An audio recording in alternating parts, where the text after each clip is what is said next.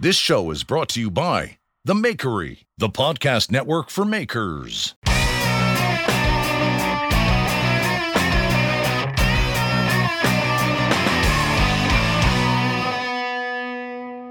You ready? Yeah. All right. Welcome to the Full Blast Podcast. I'm Jeff Fader. And before we get into it with Matt Stagmer, I want to talk to you about our sponsor, Axe Wax. Yeah, that's right, everybody. Axe Wax. Axe Wax is an all natural, food safe wax for your axe or your hammers or your knives. If you're a culinary guy like me, making culinary knives, it is nice to be able to offer your customer something that doesn't have any uh, by, b- petroleum byproducts. So I use the Axe Wax on my knives. I think it's great. Uh, you can use them on your boots. You can use them on your, your bag, any of your leather, whatever you got. If you go to axewax.us and you put in promo code Full Blast 10, you get 10% off, which is great. And um, so go go get yourself a couple pucks Axe Wax, get a t-shirt, whatever you want. We're getting good reviews. A lot of the big, big names in knife making use them. They love them. Go ahead. I'm with you, Axe Wax. Thanks again. And now I'm very excited because we're going to be talking to a, a guy I've been watching for a long time. Matt Stagmer is a bladesmith, a lifelong weapons maker. Yeah. He's a TV show host. He's he has got his own uh, he's got his own YouTube channel with his buddy Ilya called That Works. He's down in Maryland. Matt, how are you? I'm doing great, Jeff. Thanks for having me. I'm excited to be here. Not Dude. only not only just to be on the podcast, but you know, I don't know if you realize this. You and I have been in the same place a bunch of times and actually met a few times, but we've never had anything that I'd qualify as a conversation. So, kind of excited. Did we meet at, at Maker Camp?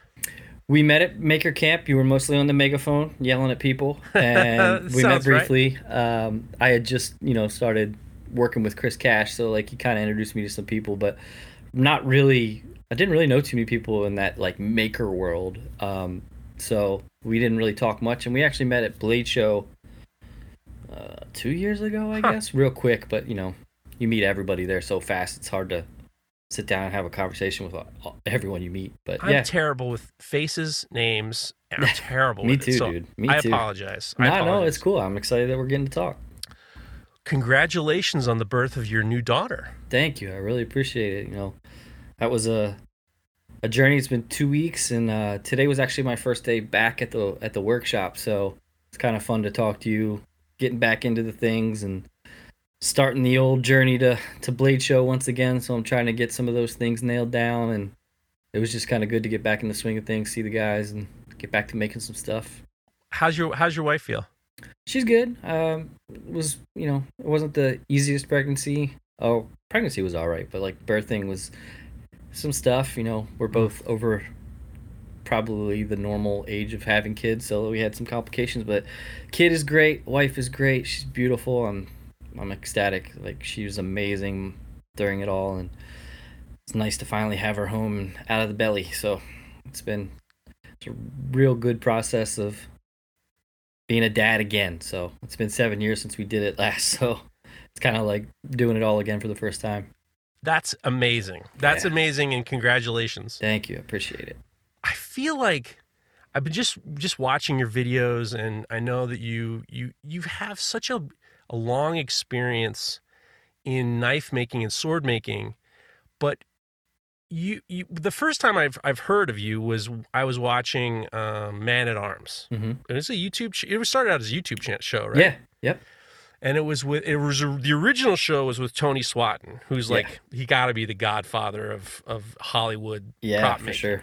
I mean, he been he, Yeah. he he if you've if you I mean, I don't know a movie he hasn't built something on. Just about all of them.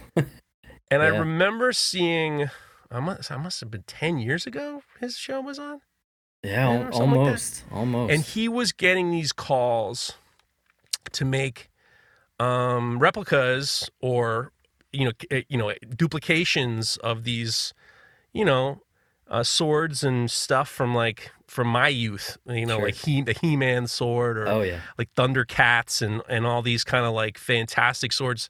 And it was such an amazing it just was such a great idea because to me it was just like, you know, at the time I was still at the Center for Metal Arts and I was thinking, oh, this is this is the one thing about what you guys do is I've always I've always wondered, and and a lot of it has to do with uh, Uri Hofi used to say all the time, what is the role of the modern day blacksmith? Sure. And and this to me was like, you know, Tony's a you know he's a he's an ABANA guy. Yeah. He's established. He's been doing. He did he did the hook for the movie. You know, hook and Yeah. swords and all that stuff.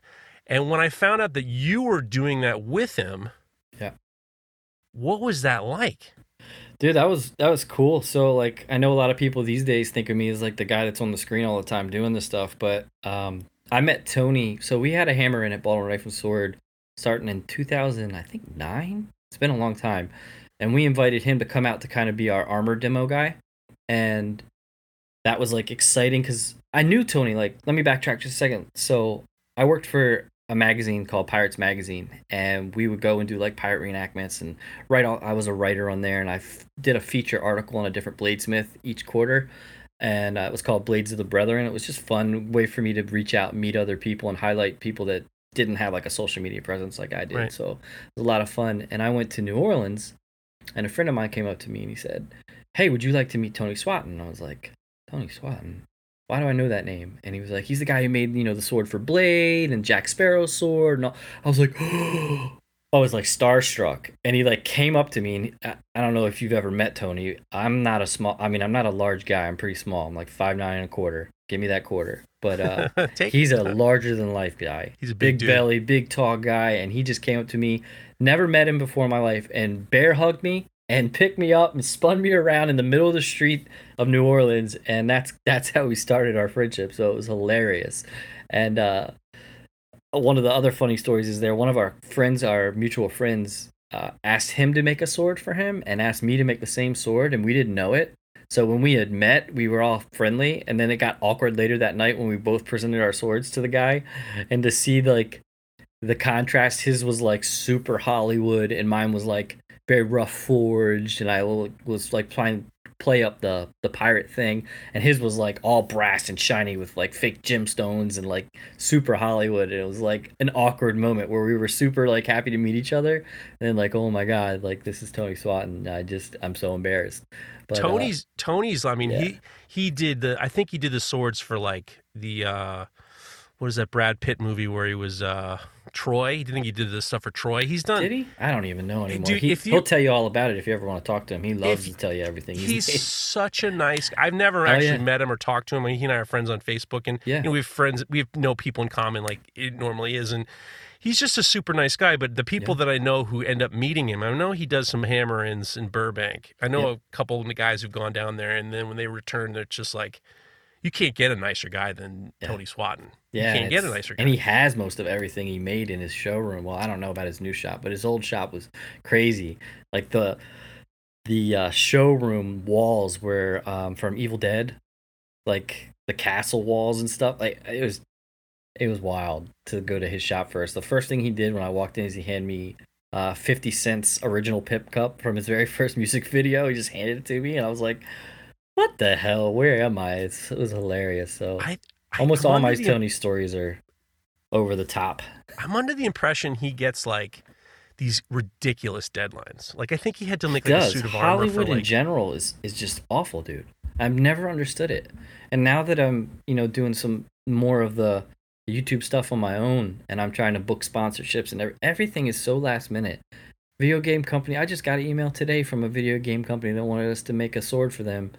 And I was like, yeah, yeah, yeah, budget was good, everything down. And he was like, okay, well, we need it by April 17th. I was like, that's five days from now. I can't even edit the video in five days if it already existed.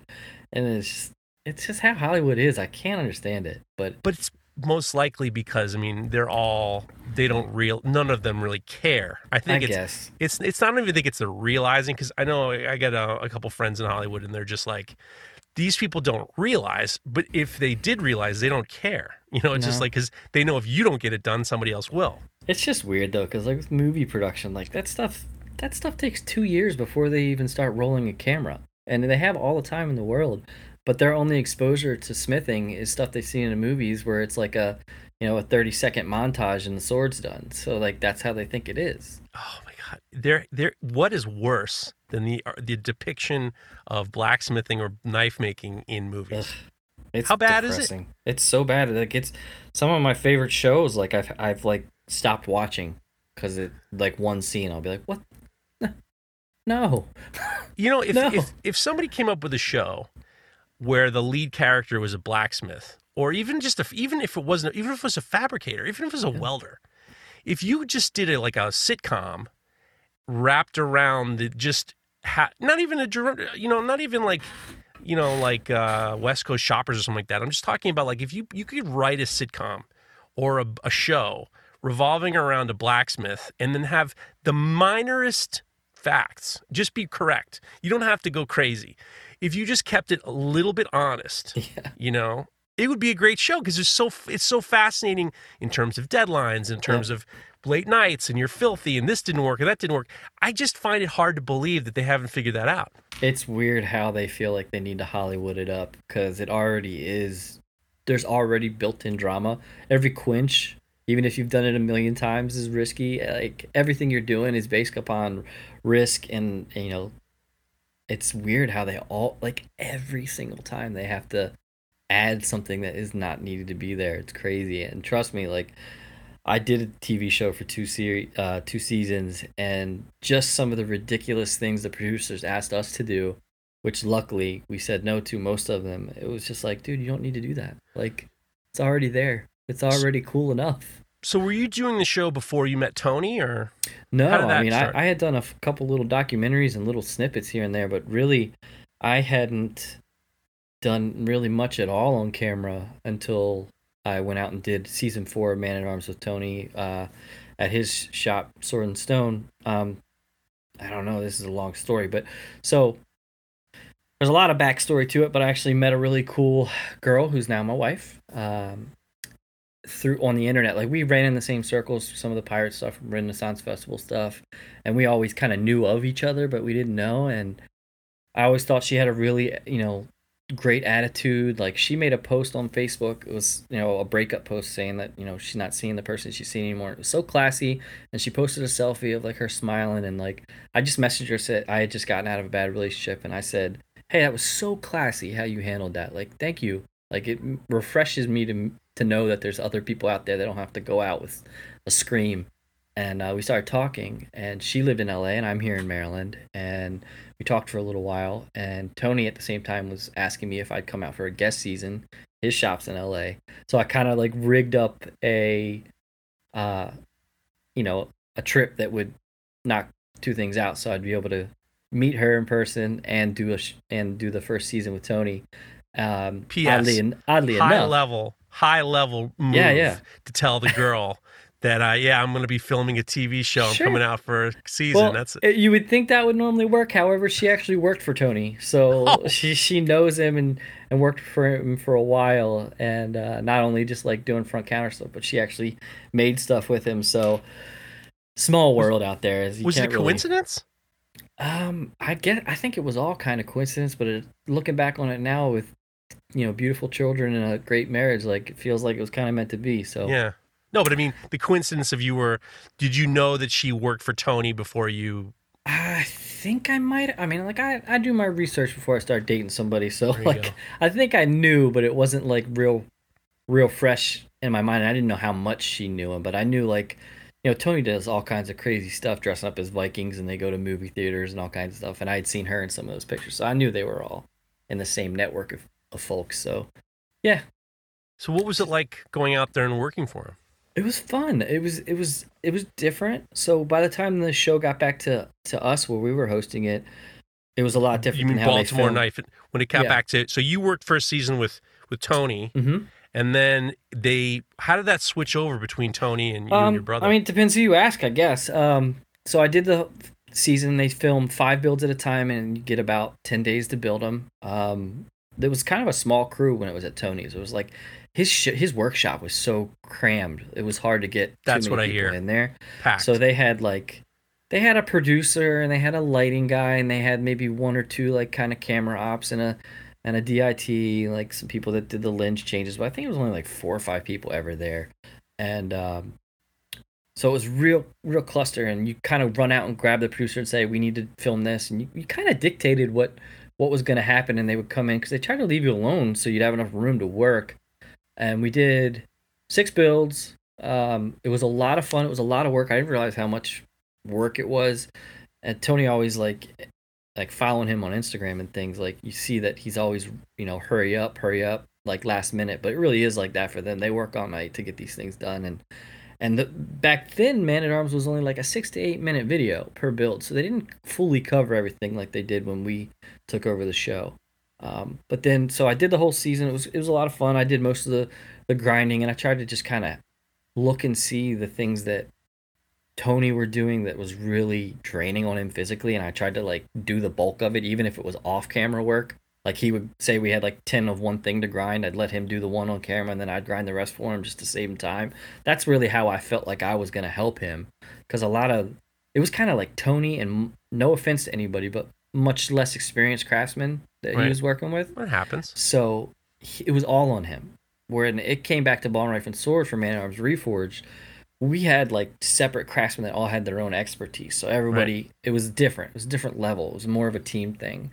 Um, so I just really wanted to help him, and the little bit of screen time I did get, it was just, it was fun. Like I brought a different level of attitude to it because I didn't have any stress. I was never stressed out at all. A lot of people, as soon as the camera comes on, they like tense up and and like miss a grind or you know mess up. But like that wasn't who I was. I've always been kind of comfortable with doing those kind of things.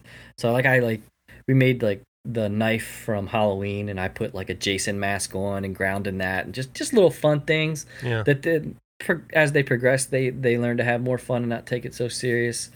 Um but anyway so we did that and then they filmed for another i think two seasons. And then tony didn't want to for whatever reason you'd have to ask him. I'm sure he'd come on and tell you the whole story his side of things but he didn't want to do the show anymore so producers were starting to look up you know this was a highly successful show let's Right. face it they were getting millions of views before there were He's other... very charismatic too. Yeah, and before there was other blacksmithing shows, this was kind of like the the only one that was high budget. Sure, there were people out there with their DSLRs, but like this was pretty high budget, and they were getting millions of views, so they were really looking for somebody to to take the whole thing over. And they were emailing everybody. They, I mean, you name it. If if they were making any kind of sword, they they emailed him. And uh, what ended up happening is the producer Brent emailed me and called me. Somehow he got my phone number, and um, one thing led to another. I basically didn't want to do it because I knew coming back to our shop with the people we had and just the.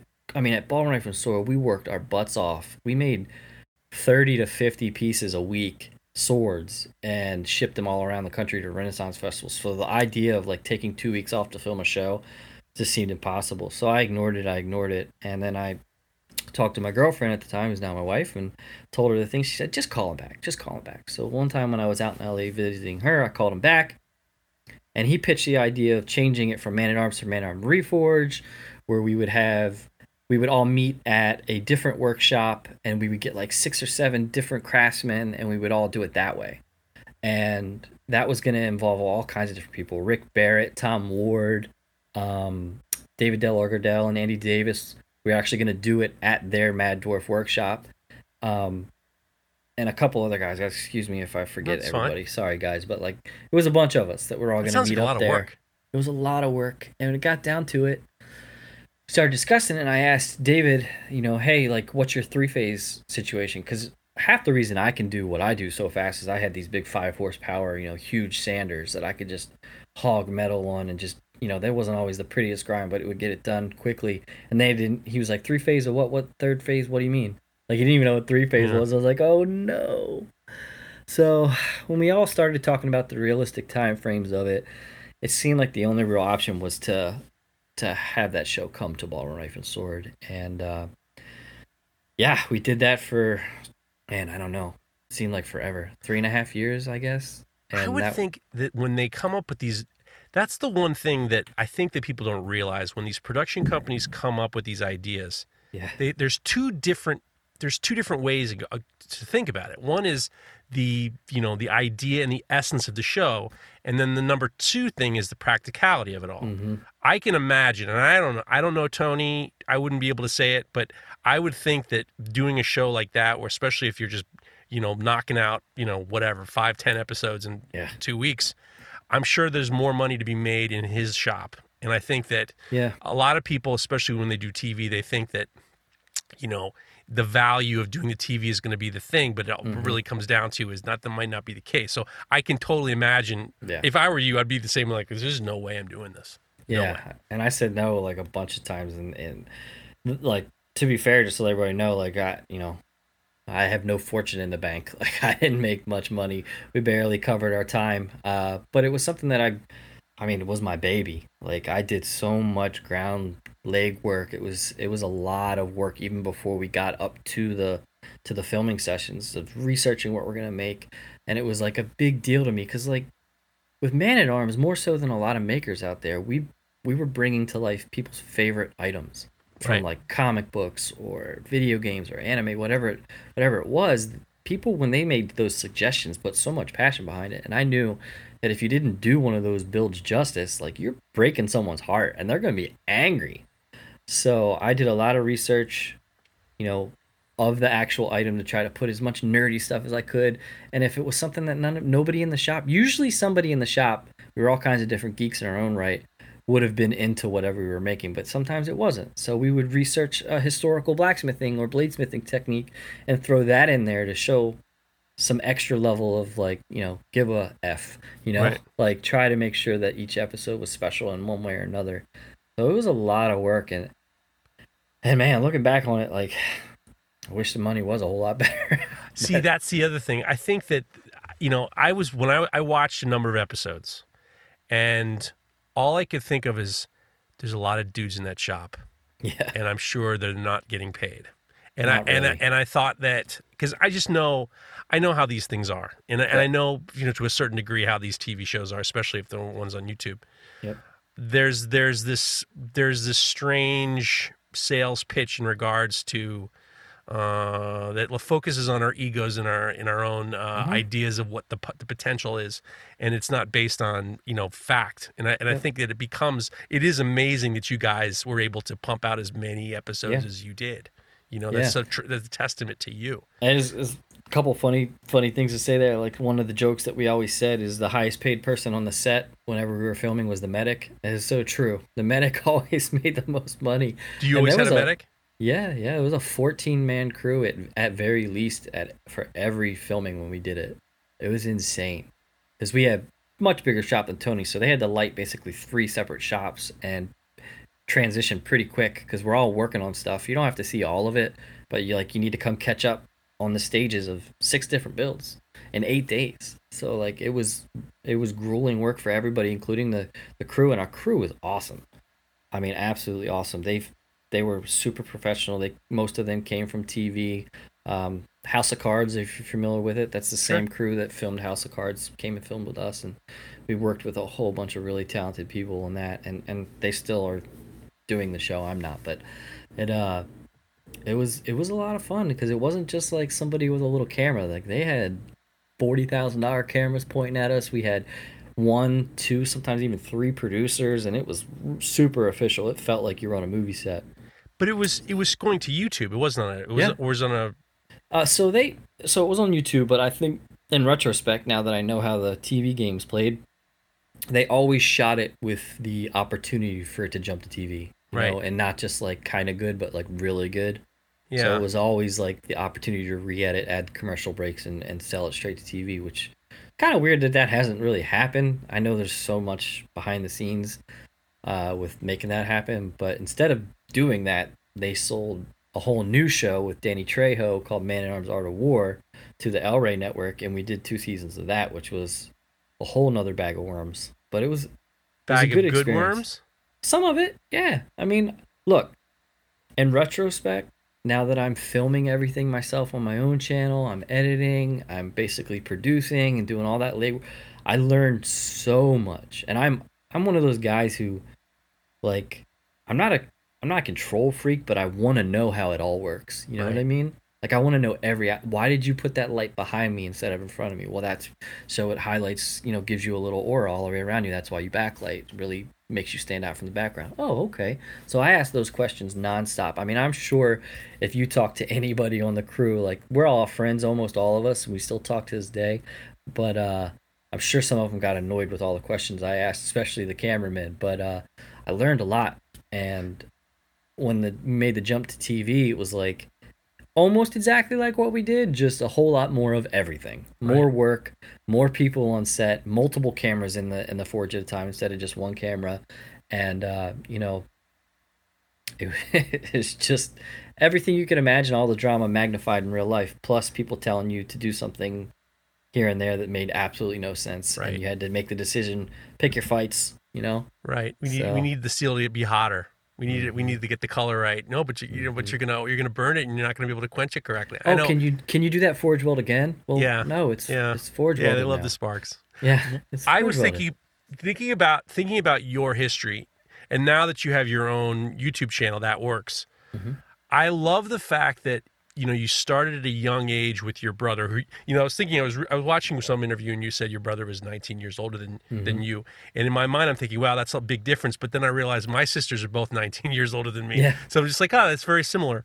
Yeah. But the fact that you were able to kind of you almost you almost were you were almost like born into this to a certain degree because Yeah. your brother was a you know started blacksmithing and bladesmithing and kind of brought you in and it's Yeah. and what i love about your story too is the fact that you were behind the scenes in these you were in front of the camera but you were involved with these shows you were almost it was like a it was a training for for what you can do now Yeah, I mean, absolutely. I mean, there's no doubt about it.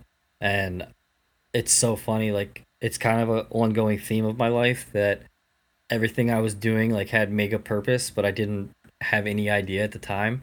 Like you mentioned how you know I I grew up doing this with my brother, and he's 19 years older. But when I was a kid, I had no aspirations of doing this. Right. All the way through high school, I had no aspirations. So like my metalwork started at my brother Kerry's shop when I was in seventh grade. I don't know if you remember Pogs. It was like a big big thing back in the day. Um, I would go to his shop on his lathe and I would make Pog slammers, so a little like metal slammer that you throw at these cardboard round pieces and flip them over and try to get them to turn over. And I made these like massive ones, and I would take them to school, and uh, people were so envious that I had these that I started selling them. I mean, that was like my first taste of like a little bit of a make this hustle. Yeah. And uh, that was in seventh grade. And then in eighth grade i got into like a little bit of well i didn't really get into trouble. I took the heat for something that my friends did and i kind of got called into the principal's office to rat them out and i wouldn't do it so they ended up expelling me in eighth grade and throwing me out of the school just because i wouldn't rat on my friends.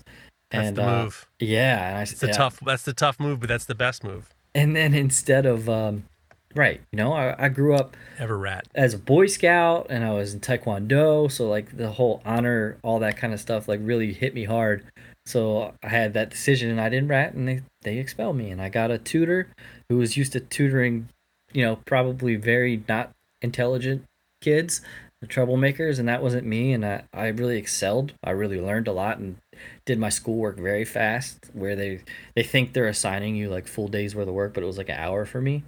So my parents were both teachers, and I'd be home alone. So they asked Kerry, my older brother, uh, to start taking me with him during the day. So I went to the shop, and that's when I forged my first knife in eighth grade.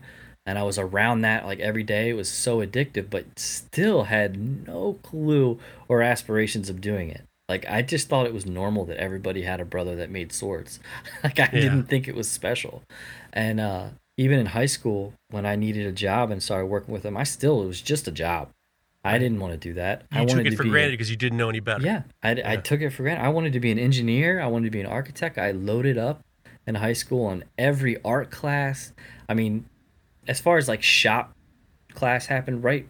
I graduated in 2000, so as my freshman class came into high school, they really got rid of shop. So we didn't have like metal shop and stuff so much. It was those tools were there and the teachers were there, but they were transferring to, you know, computer aided design and that kind of thing. And it was kind of bummed out, but I ended up really enjoying it and I took all those classes I could. And uh, I really thought that that's what I was going to do with my life. and even though I had this part-time job, I would rollerblade to my brother's shop and work there until you know late at night, and then he would give me a ride home. I still was just like, this is just a job. I was just wire wheeling rusty metal over and over and over because his shop was so damp in the basement of an old mill. So I was just doing kind of grunt work, and even like a few months into it, when I started grinding some swords and some some axes, that axes were really my my first foray into doing anything artistic. I still like just kind of saw it as a hobby. I wasn't really making much money, and uh, one thing led to another. I, I thought I was gonna do. I went and got my A plus Net Plus certification right out of high school. What's that? I thought uh, just networking engineer basically. I, I went to work for Verizon for a day, and they basically had me as a help desk operator, and it you know, I wanted to blow my brains out. Horrible. I'm serious. Like it I was believe it. exactly how everybody says. Like, is the cord plugged in? And then they hang up on you. Like, You it sure really you did turn on and off again? It really was that bad. And you know, my life. I thought I was gonna go so many different ways. I never thought that I'd be making bladed objects um, for a living. It just over time through my 20s, like even then, I 10 years in, 12 years in, 15 years in, every time I really thought about it, it was never somewhere I was going to be forever. And I don't know, I kind of woke up one day, I, I got I was in a bad breakup in my late 20s and I went, "Holy crap. Like I'm I'm kind of okay at this and maybe I should really push myself." And and I just decided this is what I was going to do at least for a time and here I am, still doing it. Was he doing like? Was your brother doing just knives and stuff like that, or Dude, swords? we and- really like at Ball Knife and Sword. We really never made real knives, and I hate. I don't mean to sound That's crappy. fine. Like I've probably been a part of making over a hundred thousand swords, and that is not an exaggeration. Um, I've been doing it for almost twenty five years, but almost all of them, I would say ninety nine point nine nine nine percent of them were stage combat blunts. Hmm. And made out of uh, like a medium carbon alloy, so you, less risk in the heat treat. They're you know they're made to bend, not break they're stage actors at Ren fairs and, and theaters and stuff, beating them up. So like nothing was ever sharp. Very rare. I mean, I'm until I got out on my own, like I had made under fifty sharp things. Honest to God, like that makes were. perfect sense. I mean, yeah. So if you think about it, I mean, that's the one thing is, I mean, I remember when I was learning how to weld, and the first thing we started doing was making swords, and it was just like we weren't, we were just making, you know, basically, you know, these were carbon, these were not carbon sealed anything. These were just like getting a piece of flat bar and making it look like a, and I, and it, it seemed to me that that would probably be more advantageous financially than selling real swords in terms of volume. Yeah, I mean, honestly, so things like our show and Forged in Fire and things like that have really brought knife making in general, like into the, I don't want to say pop culture, but like popular culture. Sure. Like brought them into the into the you know foreground. Until then, you know, if you were gonna go into business full time making swords, if you will, uh, you needed to find someone that was also making money with those swords. So theaters, stage performers, things like that. That those people were making their paycheck by using a sword on stage. So then you're providing the product. That was one of the only really ways you could do it for real. Of like course. making who uses a sharp sword to make money? Very And- few people. obviously they need to be the price has got to be right because I mean Right. you know some you know stage company isn't going to be you know No. p- putting you know buying ten you know ten thousand dollar knives swords. I mean, I I know I I totally that's one of the things about you know when I think about Tony Swatton and you know how he's you know made his bone. I mean he's a you know he's a professional blacksmith. Yep. He's for sure. I mean if he wanted to, I would imagine that I mean if he wanted to off the street become a master bladesmith, he'd go down to Atlanta and I think off the street he's he gets a master bladesmith. and He knows what he's doing. But at the same time, it's just like you know we're not really arming armies anymore with Yeah. knives, and if you can like do a get a good contract with a production company or a movie house, who's what's wrong with that? Yeah, and I mean that said, you're probably right. Um, and most people would assume that uh, you know me having made a hundred thousand pieces that I could do the same thing with the ABS. But honestly, right now, I'm because of COVID and everything, my whole scheduling has gotten messed up. I really wanted to test for my junior, uh, not junior Smith, uh, Journeyman. journeyman. I always say junior, journeyman last It should year. be junior. It should be junior. Yeah. It totally should be I always junior. say junior Smith, but It should be Smith. junior, master and junior. It should be junior. I'm gonna call it junior from now on. But honestly, going from what I did to then trying to do things to the ABS standard and the fit and finish and you know all of that has been I had to relearn everything. I ground Yeah. everything on a contact wheel. Um, my polishes were good enough to be seen from a stage. They looked mirror, but if you got up on them, nope. Um, my grinds, you know, grinding a blunt sword, you don't have to worry about things being meeting directly in the center, just perfect. So your edge is perfectly true. I've had to relearn a lot, and honestly, like people who just assume like when I I've said on my YouTube show like, hey, you know, I'm going for my my journeyman and hopefully eventually my master smith, and a lot of people were like, oh, you're already a master, you shouldn't have to take that test. They should just let you in. And you would assume that, but that is not the case. Like when you see a lot of these things that you see in the movies up close and hold them in your hands, they're gappy, they're they might rattle. Like movie magic is truly a thing. So But- relearning things to that level of, of scrutiny is, has definitely been a challenge and, and a fun one to be honest. Who thought like 25 years into making stuff that I'd still be able to re-challenge myself and But every that's- day.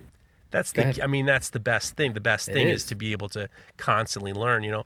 But the the interesting thing is, is in one of the things that you have reached into, is your kind of follow. I don't know if I say followers, but the people who watch your videos or watch um, Man at Arms, Reforge, or who've watched the or who watch you know that works. These are people who are most likely not knife makers. I mean, I would imagine most Yeah. of them are like, you know, kids and So, gamers, and definitely. fantasy people, and without a very little. Because I get to this day. I mean, I, I've I've I've let my apprentice, you know, my ABS apprentice license lapse. I don't even remember how long ago. And it's like it to me. It's like for me personally, it would be a feather in my cap, but at the same time, it's just like I'm not really. It's it's Yeah. not even it doesn't even cross my mind. Um, That's what I, I mean, dude. I said that to myself for years, and I actually joined back in 2009, thinking that I was going to start my journey there. And for whatever reason, I remember my card didn't go through or something, and I was supposed to call him back and, and repay, and I never did. And then I just drug my feet and never did it, never did it, never did it. Like I regret. I regret it at the same time. I, I thought I was at the level that would have worked back then. It probably probably wasn't good enough to do it back then anyway. But uh, honestly, what happened was I told you how I wrote, wrote an article called Blades of the Brethren for Pirates Magazine. I did an article on Kevin Cashin. Are you familiar? ah, yeah, yeah, the, Okay. the king of heat treatment. Super good, mean, super good. Right. He's I, he's the man. Kevin Cashin So- is the man. so I did an article on him because he had made kind of like a hunt sword with uh, little acorns forged in Damascus, all kinds of really cool stuff to it. And I said, hey, like here's my chance to reach out to like an ABS guy and, and talk to him. And we talked back and forth through email, doing the generic questionnaire kind of thing. And then we decided to do a phone call at the end. And he's very short, uh, like on words. Like his he's very short with his answers and he was very I wouldn't say uptight, but he wasn't loose with me talking at all. And as soon as the interview part was over, it's like a veil dropped, and all of a sudden he was very fluid. Yeah. And he's he told me basically, no matter how good you think you are, no how no matter how many people you think uh, are familiar with your product, and you'll always be able to sell stuff. He's like, there's nothing you could do for your career better than becoming an ABS mastersmith. And if you have the skill level, like spend the money, spend the time, and you know it's like it's a weird investment because it's six at least six years before you can be a mastersmith. But he's like, do it.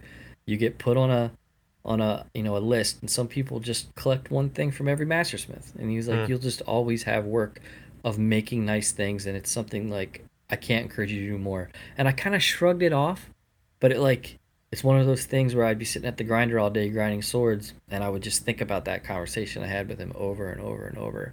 And ultimately, uh, once I broke out on my own, and you know did Blade Show for the first time, um, I was like, all right, you know, I met Franco, I met uh, you know some of the top knife makers that were winning all the awards. Like, it was weird because I know, I know, and I felt at the time that I was not good enough to be in this crowd of smiths.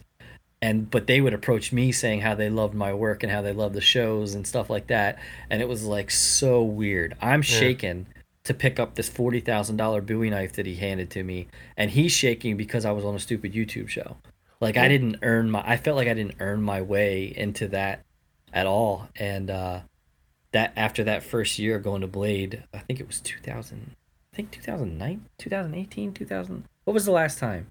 Last time was 2000 so Uh, I 2018. think it was uh, 2019, I think. Yeah, so 2018 was my first time, and um, after that, I was like, all right, I got like it wasn't money driven or anything like that. I just wanted to, I wanted to go through the proper steps to get the respect from that level of craftsman, just like everyone else. Like not just because I'm a face that knows how to talk on camera. I wanted it because I did the same thing you did, and here's what I could do, and that was what really drove me to to start down the ABS. And let's face it, like you can say what you want about the ABS. I've heard all kinds of different things, but like, where else are you going to get a Master Bladesmith title? Like, no, is- I mean, it there's no standard. question. No question. It is interesting for a couple of things because it depends on which master bladesmith you talk to. Sure. You know, I've talked to a number of them, and they all tell you this different, something different. You know, and, Oh yeah, and I was encouraged to join by Aaron Wilburn, and I did, and he's such a good dude. And you, you talk to you talk to half of them, they'll say it don't mean anything. Yeah. You know, you, or or it's or it's or it's it's. Uh, I remember Bob Kramer said that it's you know you're never really finished being a mat. You're never really no, done. absolutely It's not. like it's it's just like a point. It's not it's not Yep. your destination. But what interests me to, about what you said in regards to when people met you and they were talking about your show and you were like you didn't feel like you were you were you know if you're the way you were describing you didn't feel like you were worthy to be there whatever however you kind of want to say Mm-hmm. it. The interesting thing is is there weren't a lot there are not a lot of shows that do what you did and it was a it was an important way for people to be able to see the, the work. Forged in Fire whatever you want to say about it it doesn't really show the actual day-to-day work in regards Right. to how things are done. Yeah, They're, they don't explain how things are really done so you don't you have a you have a poor uh, vision in regards to how these things are built versus you know your shows I can imagine, like I remember when I was a welder, the first time when I was a welder, when I was I, before I was Center for Metal Arts, and Jesse James' show came on. Uh, Sure. I don't remember which one it was. Garage Monster. West Coast Choppers or something. I'd never seen anyone. Gr- I'd never seen any weld before on TV, and I was I had a MIG welder. I was working in a shop. where We had a MIG welder that looked like his. Same thing with um, uh, Orange County choppers, and I liked to watch it because I felt like, oh, they're doing what I kind of am doing. Right. And that to me was like I appreciated for that point of view, and I would imagine that that's the way a lot of these guys saw what you were doing. Sure. Yeah. One and one, go ahead. I was gonna say I was gonna change. Oh, no, you what were you gonna say? Because I was gonna change. I was just gonna say, like the one thing you, you touched on earlier was like a lot of people that watch, you know, Man at Arms and that works are like not Smiths. Um, a lot of them are just like really kind of nerds of their, you know, their favorite thing, whatever it is, anime, video games. It's funny when we do like our live streams on Instagram or something. Ilya does more of them than I do. Um, but I do also read all the comments on our YouTube thing. A, a lot of people don't realize that they're probably never going to do this craft, but so many of them think that they will at some Right. point that they all ask the same questions as if they were outside already working in their garage. Yeah. So it, it it's kind of a weird level of responsibility that you have. Uh, you know, what you teach, what you say, uh, they write it down. like Yeah. it's funny. It, it's like a weird line you have to cross. Like, do I want to get super technical with this person and talk over their head? Do I want to keep it dumbed down? But then the people that really want to do it will be bored. So it's kind of like it's always been a challenge of like, are we teaching? Are we entertaining? I like to say that our channel is less of look what we can do and more what you can do. Uh, where a lot of YouTube channels are just like, look what I can do, and you don't really know what they did. They just end up with something cool at the end. I, I like to add some of that teaching quality, and I always have. Um, but it is like, it is kind of a weird thing. Like, do you want to inspire everyone to get out there? I personally do. I love. I mean, I got a just a couple couple months into doing Man Reforge. I got an email from a girl who said, you know, I'll ne- I'll never be a blacksmith, but just watching you guys make stuff encouraged me to get grandma's uh, sewing machine out of the attic and start making stuff. And to me, that was like, yep, that's exactly why I'm doing this. Like, make stuff. This generation kind of before Forged in Fire and all that, like, just it felt like it, like craft was dying um, around like 2008, 2009. I felt like craft in America in general was just kind of eh, and not kids these days weren't really all that interested in it, and it definitely made a comeback. And I, I don't, I wouldn't never take any credit for it, but like I like to think even if I inspired a handful of people that it that it was worth it. Well, you know these kinds of things, these YouTube shows, podcasts especially, you you you're tapping into a subconscious development where people have develop a relationship with you, sure. whether you realize it or not, and they just yep. they almost feel like they're in the room with you. Yep. In regards I mean, I, to the, you were gonna say? I was gonna say, yeah, it's blown my mind. Like we do, we we haven't done them since COVID, obviously, but we usually do a lot of conventions, not just knife maker conventions, but like video game and anime conventions, where we'll take some of our builds and, uh, you know, just basically we're not really selling anything. We just want to meet people, shake their hands, and then you know, whatever, let them see some of the items we've made up close. It's so funny how many times, I mean, countless times, we have somebody come up to us and say, Oh man, I remember when you did this and, and you said that, like, you know, you ripped your shirt and you had to get it, like, little details that yeah. I didn't even remember myself. And I'm the one who had it happen to me that they remembered. That's how, like, invested some of these people are. It's yeah. amazing. Well, it's. Yep in regards to the teaching, you know, I, I actually I was I've watched a lot of the videos on on that works are great. One of the things I wanted to just kind of touch upon is is there was a video you you do with Ilya. Now, Ilya is a fascinating individual, and he's a character. he's a total character. Oh, he is. Yeah, he is a character, and he did a video on the way to forge a bevel mm-hmm. on that works. it was so interesting the way he taught it mm-hmm. and the way he explained it and the way he showed examples and the and the way he the interesting thing about Ilya, and I don't know, I don't even know if we've met before. I know he followed, and this is not a problem with me, but this, I think it's funny. He's a he's a smart guy. Yeah. Obviously, I mean, he, if he can, if he is smart in his second language, yeah, that's good. That's like good enough for me. Talented, I'm incredibly talented bladesmith. He's drawings on his. I just walked, looked at his uh, some of the drawings. He's he's an extraordinarily talented guy. Oh yeah. He followed me for a few minutes, and then he probably got sick of my horse shit. And I don't blame him. he stopped following me, which is fine. He, I loved, I loved that video because the way he describes what's going on is such a he's got such a mastery of exactly yeah. what he's saying in a in a in his second language. Sure, and that is like his number one pet peeve. What? How people forge especially their bevels. He that was dude. So like that, that was that was a culmination. That was a culmination of years. So we don't not only do full builds on that works, we also do a series called Your Edge, where we focus on a very specific thing. So in like these big builds, you might see him hand bevel a knife for like man, 20 seconds, maybe a minute tops, and you're not really getting the like shot for shot what we're doing. So those are like meant to really break things down and and really go in depth with it and we haven't done too many of those lately, honestly, just because of time and sponsored videos and all kinds of stupid reasons. But we're gonna do more of them. But yeah, the the the forging bevels is like his biggest biggest pet peeve, and for years, like you know, you see little Instagram videos of like I can't I will not throw any names out, but of Don't. people forging who might be master smiths or like incredibly talented craftsmen and it's like they're doing this little like pinching motion. Yeah, I know exactly what you're talking about. And it's like, oh no, that like broke his heart for so long. Yeah. Like, no, no, no, no. Back straight. You know, yeah. hammer this way, do this, you're gonna blow out your elbow. Like, how many people blow out their elbows? Tons of them. Uh, so we really went into depth, and he had a really neat way of explaining. It. To this day, I think that's our most uh, informative mo like adds the most to the bladesmithing community video we've ever done. And looking back on it like you know i hate how i shot it. Like i wish i could reshoot it. We probably will do an update at some point. But uh yeah that is like that's his thing. Like i would def- agree with you.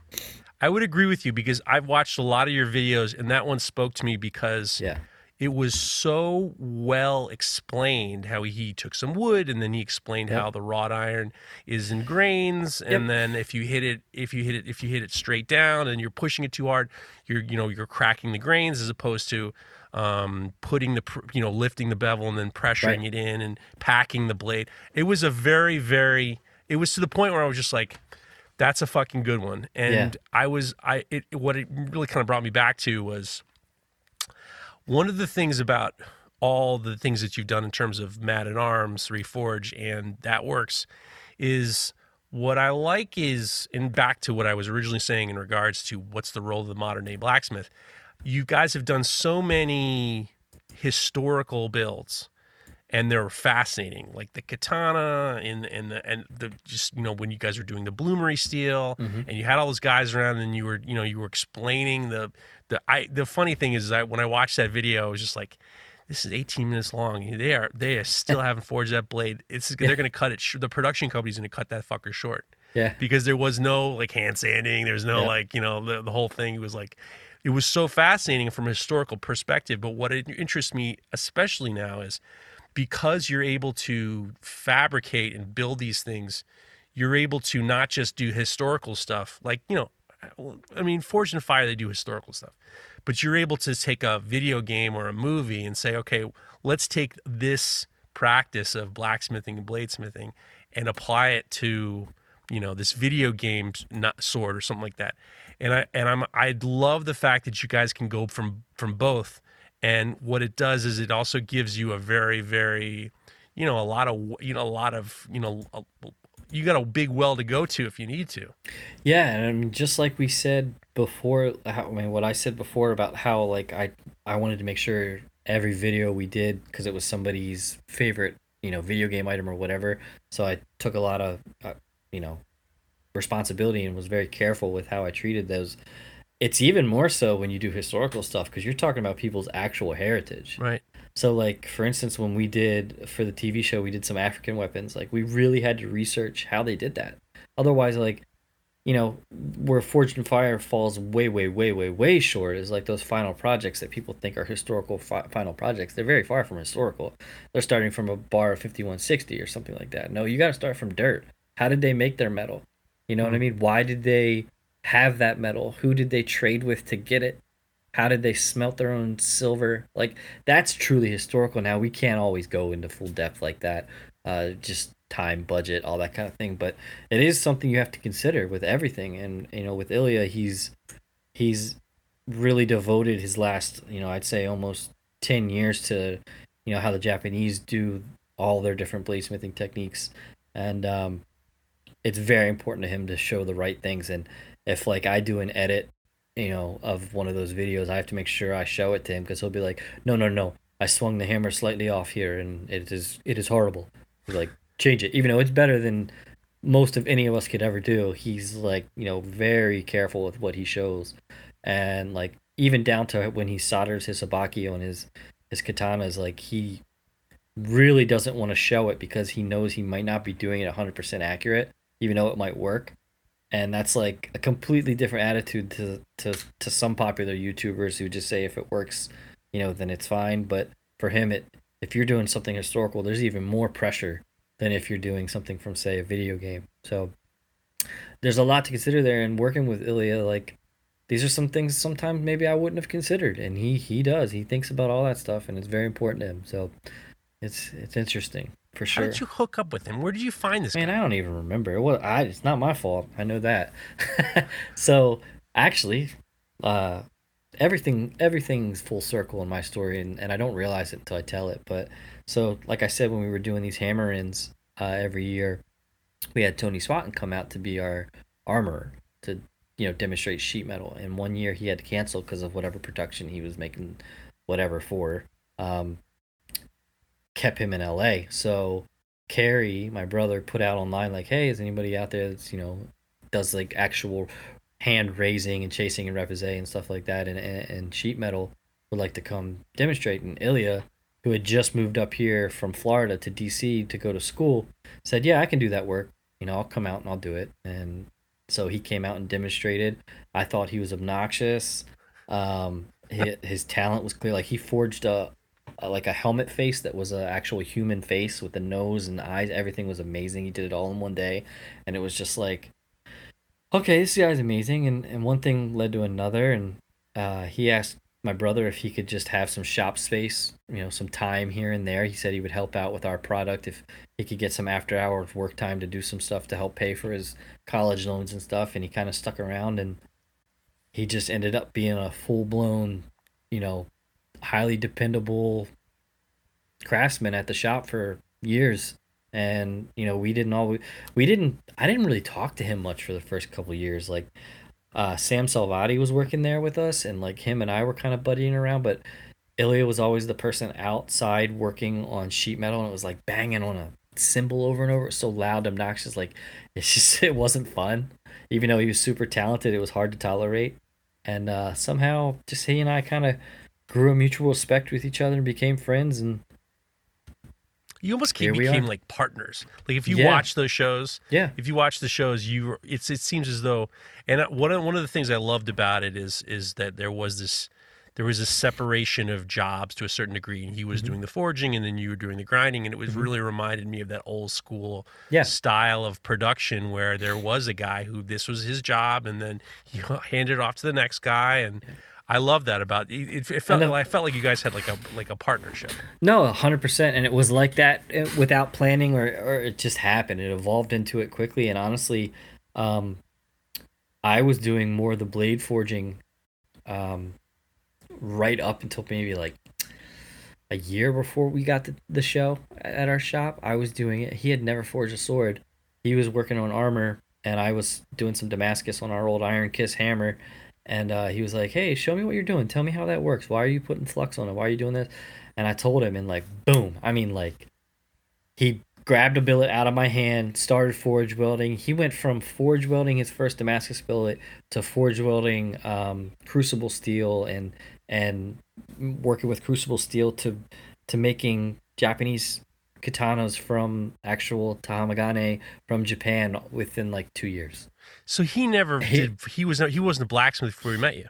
He no, he was just kind of an iron like he just made armor. And it was really good. He's really amazing understanding with how metal works and he's one of the things about I don't know if you've you've worked with a lot of uh Slavic smiths, if you will, um, or Europeans in general, seem to either be super tentative or have like no fear, like jump in, super aggressive hammer swings. Like it's he comes from a from a very traditional painting background, and he'll tell he'll tell stories all day long about that, about how he learned how to paint. If he had little dainty brushstrokes instead of real broad ones, his teacher would just come over and rip up his whole painting. So he always was very broad with all of that, and he transferred that into his metalworking. Like, like that. That's what makes him who he is. He's Hmm. fearless. He's aggressive, and uh, really something that, unless you really listen to a lot of his talks, which a lot of some people don't like to listen to him talk forever. Some people love to. Um, he's a constant student. Where Yeah. so like I consider my student like my my classroom time is when I'm at a grinder uh teaching myself how to grind in a plunge grind better or you know this that and the other do it without a file guide or something like that his classroom time is very traditional classroom like he is studying to a t every book he can get his hands on and he remembers everything so he he's constantly quoting like blah blah blah in the 13th century said that you should do it this way and I'm hmm. like oh, what okay You, So- people people learn based on what they. I mean, yeah, peop- everyone that's his learns. style. He's different. he's got multiple degrees in Asian studies and all kinds of different stuff. So like, he's he's like a student in more of a classical sense. So when he started, a lot of people when they go from one craft, say a lot of a lot of people that I know that make knives these days were woodworkers of one sort of some sort, and then they just got into bladesmithing or blacksmithing. They kind of jump into it, and it's always a hobby and it's fun for him. And like he did it a couple days and went, okay, like I'm gonna learn everything about it. And now, even though I have I have like 18 years experience ahead of him, he's teaching me stuff all the time, which is it's humbling and sometimes it gets very very annoying. I bet. Uh, but uh, at the same time, it's it's pretty awesome to have somebody like that, you know, next to you all the time, always pushing. Nothing's ever good enough for him. He's got that Russian attitude, so like everything I do is wrong, Yep. and I should always be practicing more, and you know that kind of attitude. Uh, like I said, started off probably while we weren't friends at first, and now it's like, oh, he's actually doing that because he gives a crap about me, and Yeah. and wants me to be you know doing things right and and showing the craft in in the right light instead of showing improper forging or Right. you know all that stuff like there's Eh, if we just did a podcast on just the relationship between me me and Ilya. That Get his ass on here hours. sometime. I, I'll talk to Oh, him. I mean, could- I'd like it. I mean, it'd be nice. good if luck, good he luck. followed me again. I mean, you know, he did Yeah, you know, yeah. unfollow me. He probably heard some bullshit I said. He was like, I don't need I this. American anymore. But doubt it. Russians and Israelis are pretty much the same. I mean, it's just like I know exactly what you're talking about. It's like you know, you're not doing it right, and just that's the way it is. What are you doing? He's Um, rarely wrong. I mean, he's wrong sometimes, but he is rarely wrong. It's just, I think a lot like so. Chris Cash is who we. I mean, I don't know. If we didn't really do all the background story, but we're we share a shop with Chris Cash now, doing that works, and that he's Mount Phillip Metal Works. Chris has had his own shop for a while. Like he's used to working by himself, and a lot of his projects he goes with the flow, and he doesn't have like super um, strict lines of where he's going with it, and he, that's his sculpture Yeah, that's how his sculpture works. So having a guy like Ilya in the workshop can be very frustrating because Ilya has to have like dit, dit, dit, dit, dit. this is the plan, this is the goal. If you reach a different goal than you started out with, then you failed, and like it's hard to work with somebody like that. For me, when I'm forging a knife, I almost always have an idea of what I want, but if it like if I hit a curve where I have to take it a different direction and of what I call like evolving it into something else, I have no problem with that, and I'll just tackle what I wanted to originally on the next knife. But he'll Ilya has a pile of blades that went slightly different than how his initial intention was, that are just laying on the floor. Like he will not do that, and uh, eh, for better or for worse, I guess. Uh, I just it it does hurt your brain sometimes working with a guy like that. that is a sense of discipline that a lot of people. I mean, I would imagine that. I mean, I've seen like I, I've seen his his drawings on his uh, Instagram. There's a there's a very very deliberacy to everything he Sure. does, and I would imagine it gets to the point where certain people that's their way. You know. Mhm. Yeah. Wh- what brings me to it was interesting was watching um and I, you know I watched the video you guys did I think it was the Kill Bill you did the the uh Mhm. Hattori Hanzo sword and then afterwards there was I think it's funny and I think it's I think it's great but I can imagine there was a lot of screaming and hollering you guys did a SpongeBob SquarePants Ugh, knew you were gonna say that. well, I mean, I gotta give you. We gotta. I mean, we're gonna talk. We need to talk contrast. Yeah. The, the- what I liked about it is, it seemed as though your brother was like, "Let's just do this." It seemed as though the other Yeah. guys in the shop were just like, "I don't want to do this," Yeah, and it 100%. seems as though you and Ilya were like, "Fuck this! I don't want anything to do with this." That was a hundred percent how it went. And it, you know, in the comment section, we tried to on Man at Arms. We really tried to make the most requested items. That was number one, the goal. So, I'll- so just let me just to set it up. So you guys got a, requested to do the spatula Mhm. from the cartoon SpongeBob SquarePants, and it had three spatulas and it had a propeller on it, and it was like all this bullshit. And then you're in the beginning, your brother's in there wearing you wearing like a you know the SpongeBob SquarePants Yeah, glasses, and he's in a Mhm. box, and you open the box, Mhm. and there he's in fooling around, and I get the feeling like in your heart you're just like, I don't want to do this. I didn't want to do it. I mean, the only way they got me, the only way the producers talked me into doing anything in that is that I kind of got to like freeze everything as if I was making fun of my brother, and that was the only reason that I was okay with it. So we had turned down doing that for multiple seasons, tons and tons of seasons. For whatever reason, the the fans always trolled us with that. That was like something that. When you have seven and a half million subscribers, I guess it's easy to jump on a wave, and they all jumped on it. Like it would be the number one requested thing for a long time. And it was like okay well you know we're legitimate smiths and this is kind of like a slap in the face for us to do this you know? At the same time maybe we were taking ourselves way too seriously. However in the time that Kerry the season that Kerry decided to do that was our very last one and i guess from his perspective to be fair he wanted to give the fans what they wanted because we knew it might be the last one. But from ilya and i's uh perspective it was possibly the last season and let's do something you know legit that Right. that we can really hang our hats on instead of being like just do something literally just for views that is just a joke. And uh, it actually caused a lot of tension between all of us craftsmen at the shop uh, for a while and like Ilya was like livid about it and I was I was not quite livid but I just was like this He was livid. livid to the point where he said he wouldn't do it and he was like okay with since Kerry never really did any forging anyway he was okay with Kerry doing the forging and then like if you want a little like I'll give you a little gossip, a little behind the scene gossip. I don't like to do too much of it, but like for instance, when my brother forged, um, he made a bunch of different spatulas, or two of them, I think. I told him that one of the important things about spatula is that little like S bend, Right. so like your knuckles don't drag on the Yeah. grill when you flip it. And he told me that was ridiculous and that's not important. So then when we get to the demo to do the, uh, he didn't do it. Uh, a lot of things with me and my brother, we were very stubborn. If one of us came up with the idea, no matter what, it wasn't going to happen. You know what I mean? Like, Right. yeah, I had to like bait him into thinking it was his idea, and he had to do the same thing for me. So that's just brother stuff.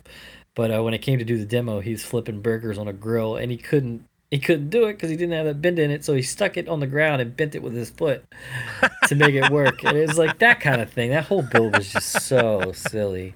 Um, I'm sure he's okay with the fact that he did it, but uh, Whatever. I mean, I you don't know. I, I think sometimes we did take ourselves too seriously, but at the same time, we didn't want to waste uh, one of our last builds on doing something that didn't have any purpose Pizzazz. whatsoever. I understand. And it's There not is- like how are you going to research the proper way to forge a spatula? Like, it's kind of, I don't know.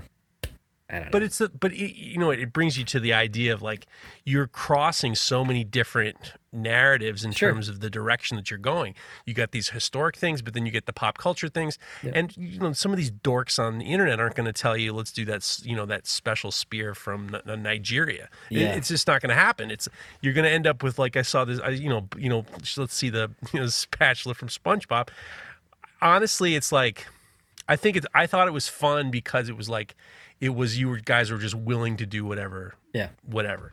And that's I can- fine. There's nothing wrong with that. Like No, you can have course. fun on YouTube. I, I just, just- you know, it was one of those things. It was just at the time, it, it sucked. Well, it, was the. I mean, it was really the crux of, you know, the purity of, you know, what you're doing versus, you know, kind of like monkeying for the TV. You know, monkeying for the, you know, Yeah, being, you know, and it's not just that. Like at the time, Ilya was trying to get a, a real apprenticeship in Japan with a, uh, you know, somebody that's done it their whole life, and he didn't want to be a part of a build that they would point at and go, "Why would you do that? Why would you make fun of yourself Hmm. or your craft?" You know, so like, like I said, you know, in retrospect, maybe we were taking it too seriously, but I think when any of us were that against something, we probably should have just moved on because we But, I were mean, pretty, we were pretty a- good about it.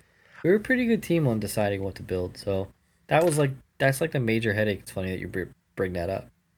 Uh, but well, I mean, I mean, I'm. Try, I was trying to think about all the different kind of That's different. way, you know, the different rivers in which you guys were, you know, Yeah. pulling from. Yeah. And it was like the, the the the teaching, the super historical, and then the, the like all the video. I mean, I'm too old to under. I mean, I'm not a, a video game guy. So like when I looked at all the, the the projects you guys have done based on video games, I'm like, I can't relate to this at all. I, I have no, I have no. Sure. You know, I'm taking for what it's worth. It, you know, the, the what's I was thinking about you guys a lot because back in I guess 2000, 2000, 2001, when I was in the restaurant business, we were um, we were we had our boss came with their kids for dinner in the restaurant, and the kids were going crazy. And my business partner, and now who was this head chef back then, said, "Go down to the you know we we would he and I would go get comic books." And he said, "Go get some comic. Go get the comic books for these kids." So these kids were going bananas, and the parents, mm-hmm. the, the the father was the owner, couldn't do anything. Ran downstairs, grabbed some comic books, gave him the comic books, quelled the table. The, the the boss was happy and everything like that. But the funny thing was, was the wife's cousin worked for DC Comics, mm-hmm. and we had given them all Marvel comics. We were Marvel. I'm growing up in New York City. You know, Spider Man was from Queens. I'm Yep. with Spider Man, and they said, "Well, we're DC family. We need to re-educate you." So they gave us a tour of DC Comics. Wow. And we got to go to DC Comics, which was in the same building as Mad Magazine. We got a tour. We met everybody. I ended up meeting Geoff Johns, who did redid the Hawkman uh, back in you know like 2000, 2001. He redid the Hawkman thing, and we got I get to meet Jim Lee, and you know, it was really really cool. And then as a gift for our friend, I made uh, uh, batarang. I made a uh, like a Adam Nice. West style batarang. Sure. And what was interesting was is they invite when they saw the batarang, they invited me back. I ended up making a Hawkman helmet for somebody there. I, I'd let it's still there. It's probably rusting away on somebody's shelf. and what was interesting to me was, and it brings me to what we're going at. When I was, we were walking around, and they were showing us, and I had been a metal worker, and I was, you know, taking a break and being in the, in the restaurant industry. We went to this case, and it had all the batarangs from all the movies, and it, they were clean and crisp and and um and you know shiny and you know you know like movie props and then they, I had my batarang, which was like, you know, it was the kind of Adam West style. There was no like head on it. And it was like, I used gun bluing to kind of darken it. And it kind of like had some scratches on it because I'd thrown it against the wall a couple times. and I said, the interesting thing is, is I said, my batarang is more believable because, you know, Batman's making these things. He's probably throwing them against the walls and stuff.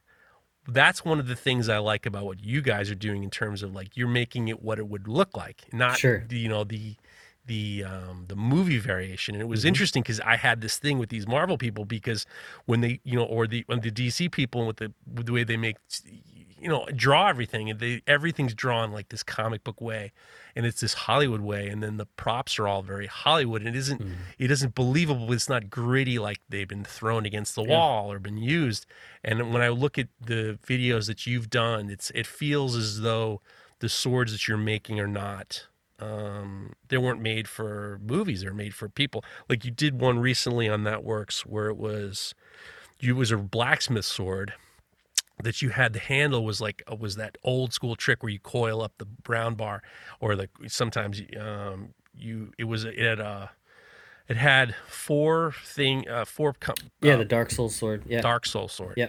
You did a process on that where I I did that with uh, C channel where you twist it around and around mm-hmm. and it creates this kind of handle, but it feels as though that the stuff that you're doing is actually being used. It isn't just yeah. like a museum piece. Yeah, I mean, honestly, that was there's a lot of decisions when you when you get into like making like a pop culture thing real because you know, proportions are always weird. They're always super big in one way or another.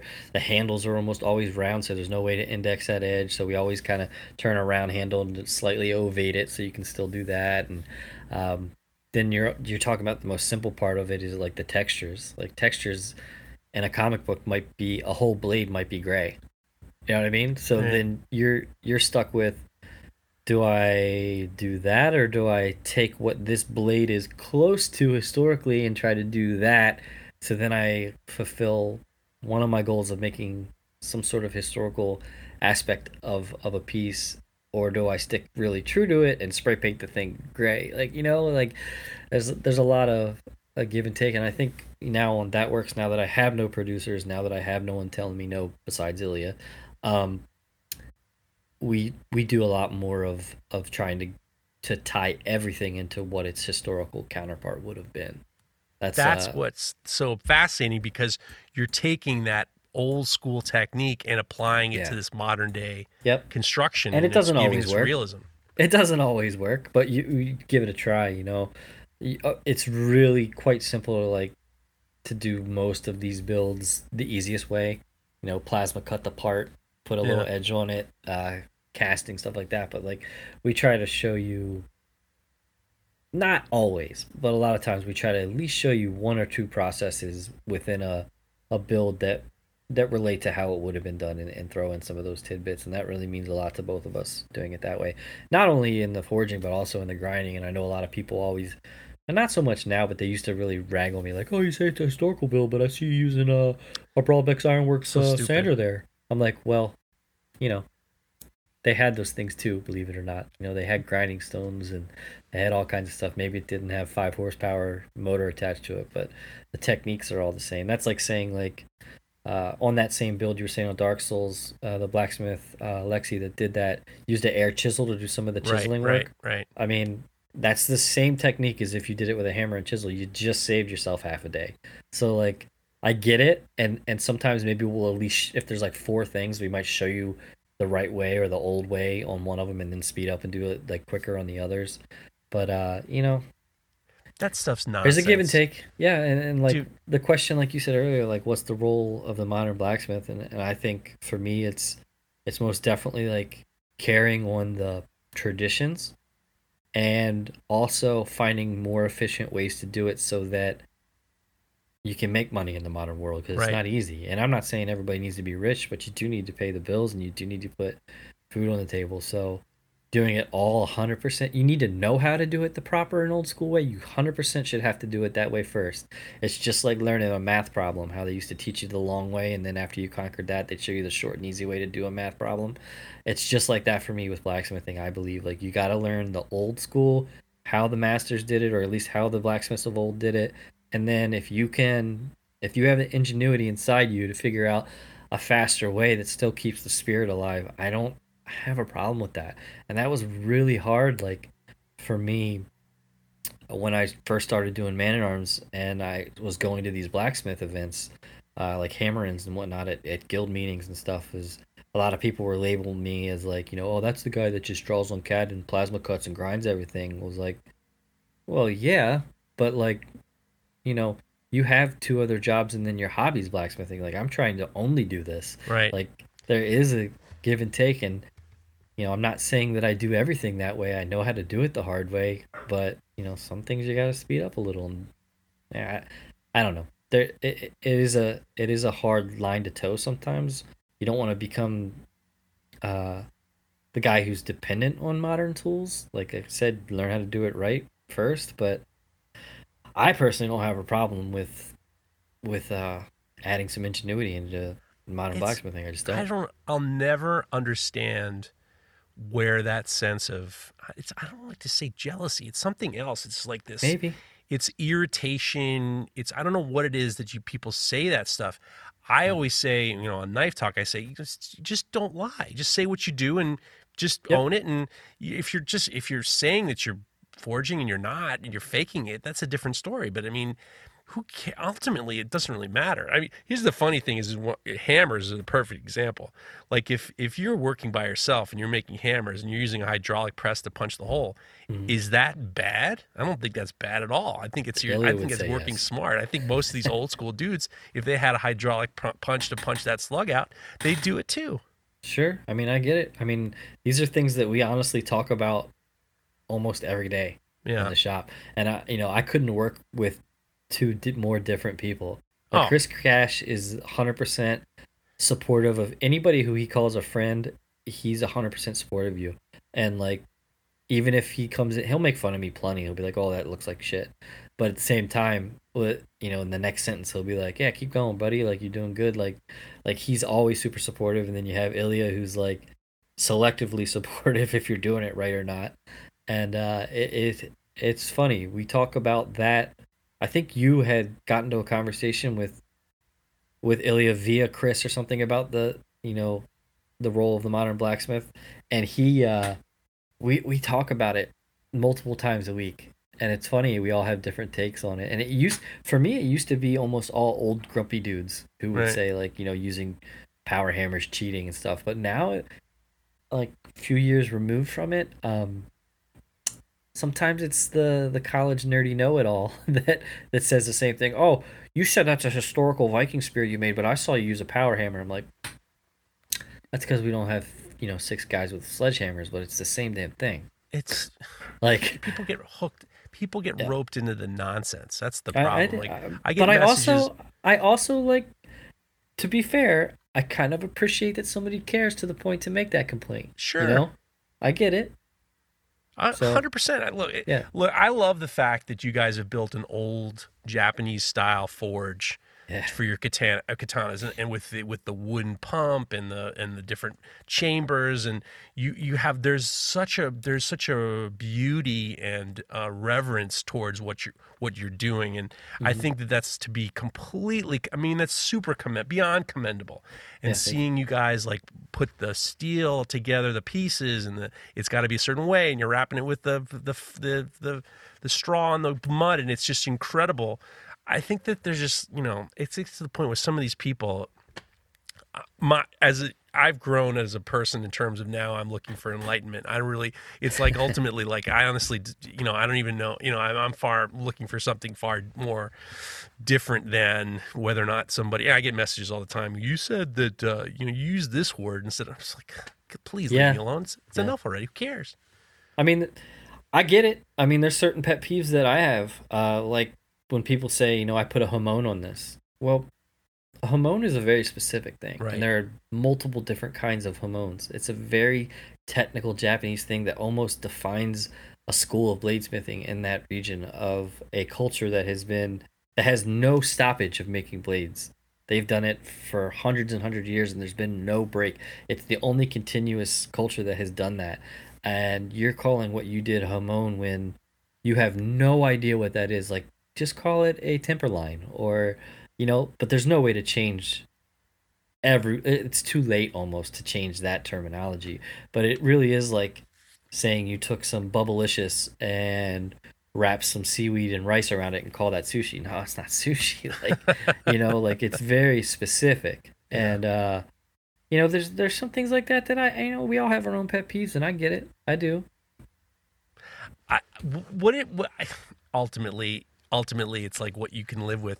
I, I Yeah. um Bob Kramer was on uh my friend uh, Mert uh Mert Tansu is on has a podcast called uh, Knife Making Down Under and with uh, Kev Slattery and Corin. It's a great podcast and they had Bob Kramer on. And Bob Kramer, they were, I mean, you know, Bob Kramer, you, t- you didn't have to say three words. He just talked the whole time. He was fantastic. Sure. And what he said was everything is based on how far you look at something. Like It you can look at it, how far back you look at it. And I think, but it's not just their knives, but everything else. No, it I'm sure definitely like the guy who says the hamon is based on, you know, talking to people who probably don't have the, the history, you know, the, the, in, you know, this, the information that you guys do. Yeah, One I mean that's hundred percent true. I mean, take that forge like you you said you like the Japanese style forge that we made. Uh, when we first started doing man at arms, like you know, Ilya had read some books, but it wasn't that big of a deal. And sometimes you might see some shots where we're talking, and you might see that forge going in the background throwing sparks because it looked cool. Well, flash forward now where he's done a lot of research and he really cares about that culture and he's really trying to, you know, go legit with it and really learn the craft of old. Uh, that forge doesn't get turned on unless it's for the right reasons. Like in our beauty shots, if you see it in the background, if it's on, it means that that was a traditional build that we did. If it's not on, I might have like fake lights making it look like it's glowing, but Hmm. it's not because he will not allow that thing to be lit. Like you're right. Like thing, your perspective gets different the longer you look at something. So something that might have been okay to do as a backdrop for uh to make a shot look cooler five years ago is completely off limits to him now because he has put the time in and has looked at it longer and it means a lot more to him and um you know that i think you can say that with a lot of different things too I, I, that's that's fascinating. I, I I love the fact that there's this like there's a personal growth and then there's almost more like he's getting stricter. You both are getting now maybe not you, maybe it's just him. He's getting stricter and stricter in terms of what he what's acceptable and what's not acceptable. I think that that's um he's like a zealot, you know. a little bit he can't be i mean he dribbles in my ears and some some of the thing like the hamon thing started off as like me joking it was like no offense i don't want to put anybody down but it was like kind of a newer beginner that was just had a couple like things plasma cut or laser cut and slapped like really sloppy clay on and did an edge quench and it you know it did create a white line. And he was going on about how you know this is his first hamon and this is so beautiful and hamon hamon it was like this long every other word he said was hamon and i was like dear god like like you know that people in japan are literally laughing at american smiths that say that like it became after our conversations uh, back and forth like he, that became one of my pet peeves. So a lot of his things do carry over and let me tell you like it might be annoying but a lot of times he is right and i don't want to admit that. I probably would, i hope he doesn't listen to this because i wouldn't tell him to his face but uh, you know I mean- but at the same time this is a really really fun craft and if you're having fun and you use the wrong terminology if you if you're not an asshole about it well, it's okay. Like try to learn and get better but uh you know i hope you're having fun and if that's your goal like i'm not gonna i'm never gonna look down on you for that I think So- it's great. I think it's so great because, you know, there is, you know, I talked to a number of months ago, I talked to a friend of yours, Emiliano Carrillo, sure yeah and you guys both were on Man at Arms uh, Reforged Art, of War. Yep. And I loved the romanticism and the care he took in when he was ta- telling the story. And if you haven't listened to it, definitely listen to No, it. I have. It was a. gr- I'm talking to the listener. I'm not talking. Oh, to okay, okay, okay. So it, it was a very. He has. He had a very, very deliberate and romantic notion in regards to how he wanted to forge this Beowulf sword for his mm-hmm. college uh, graduate. I think it was like a, term, a final paper or whatever. Yeah. And it was like he built a forge, uh, he built a furnace, and then the bloomery steel, and it was like it's special with the. I appreciate the fact that there are people like Ilya and and Emiliano who who do you know celebrate this history and you know they don't they don't they don't take for granted the history that, that was there they support it they celebrate it and then they um you know they figure out ways in which to use it and it's guys like that are the reason why you know this stuff can keep going otherwise it's everyone's plasma cutting shit out you know Yeah, and I, I mean I totally agree. And and like once again, there's nothing wrong with whatever level of craft you're doing. Like I don't care. Um, I I support you, and I hope you're you're happy with what you're doing, and you learn to progress. And it is what it is. But you know, at some level, you know, there's something to be said for the people like them that go that extra mile and really research it. Like for instance, my first year, uh, actually selling stuff at Blade Show, which was 2019. I made a Roman Gladius that was crazy pattern welded. Like I actually had never made mosaic ever, and then I went and attempted this. And the whole reason that sparked was I dove down a crazy rabbit hole of pattern welding back in Rome. And I don't know if you've looked into any of that, but oh my god, there's stuff that literally like smiths today are trying to figure out. Hmm. Um, that we really don't know how they did it. Um, yeah, and I went down that road and I said, I'm gonna try the craziest thing I could possibly do, and that's when I started doing the pattern welding and got into the to the mosaics. And man, that's a once you start down that road, I had made tons of Damascus, but I had not done mosaic. Whew, pattern development is a true sickness. I stayed up at night many nights. I couldn't sleep just uh, looking at like say a napkin, a pattern on a napkin, going, "Oh my god, I could do that with this and that and the other." And if I did this and I flipped this here, and like, it can be a, it can be a sickness. I love how you have you, you know that's one I've noticed it on a number of episodes of your shows how you revel in the history revel you no that's not the right word you you you, you celebrate you revel that's right Yeah, you revel in the in the history and then you I, I can feel that you're really interested in kind of like before you get into it you really want to learn it and i can imagine that Mm-hmm. it's a very exciting adventure Yeah, I mean, dude, like just in knife making alone, if you're just on modern knives, there's there's it's endless stuff to learn. Like you will never master all of it. Maybe, maybe I don't know. I don't think it's possible. Once you think you're at the tippy top of doing uh, mono steel blades, then you're gonna learn folded and pattern welding. Once you do that, you're gonna learn the next stage, and then oh, what's the next challenge? Maybe doing wootz or doing starting from bloom steel, and there's always something to learn. But if you add in the historical elements, uh, smiths from one specific culture didn't perfect their craft by the time they died. How are you going to perfect all of those cultures? Like there's a lot and people think oh well you have a power hammer you should be able to do it. Mm. that's cute.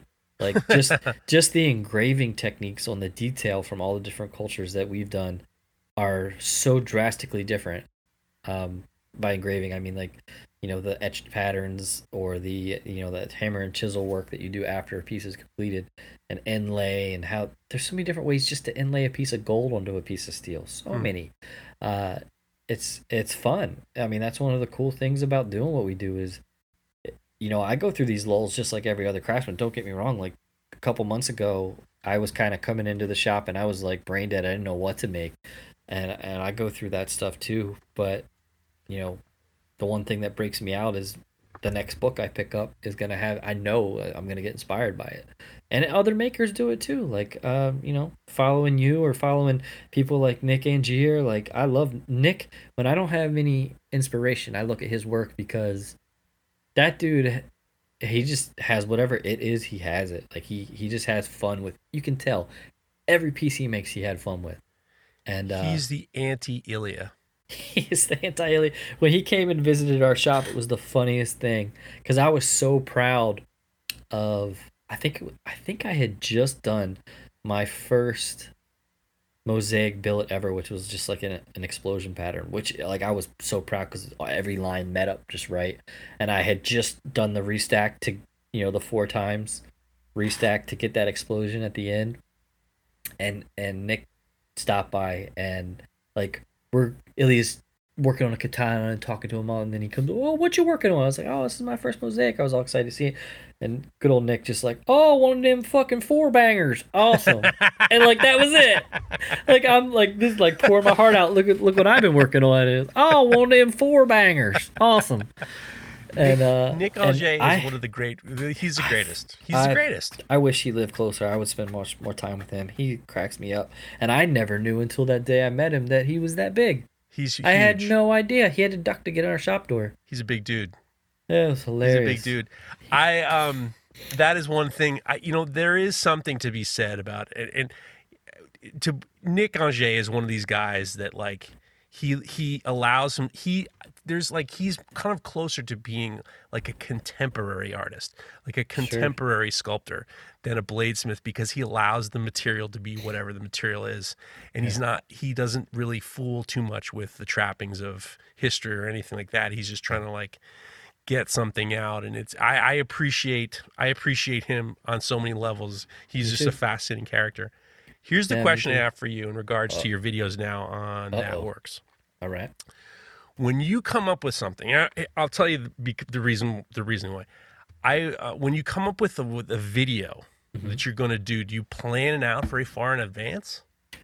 Uh, sometimes I'd love to say that we always do. Um, sometimes uh, we do like a sponsored build for a video game or something, and we have a stupid deadline. Most of the time, I I say no, but sometimes I say yes, and we're like we go from the initial talk to the making of it th- three days later, and just make the video and go with it. Some things like the um, Tanjiro's katana that we did, which is our best performing video on our on our uh, our YouTube channel, uh, that was something that took, you know, that was in the works for a year, literally. So, you know, he would work on it a little here, a little there. Um, we knew that that would be. We didn't know. You never know. YouTube is. YouTube is can really break your heart sometimes. You might put all the love in the world into a video and it gets no views, and then your next video you consider to be absolute crap and it gets millions of views. So, Hmm.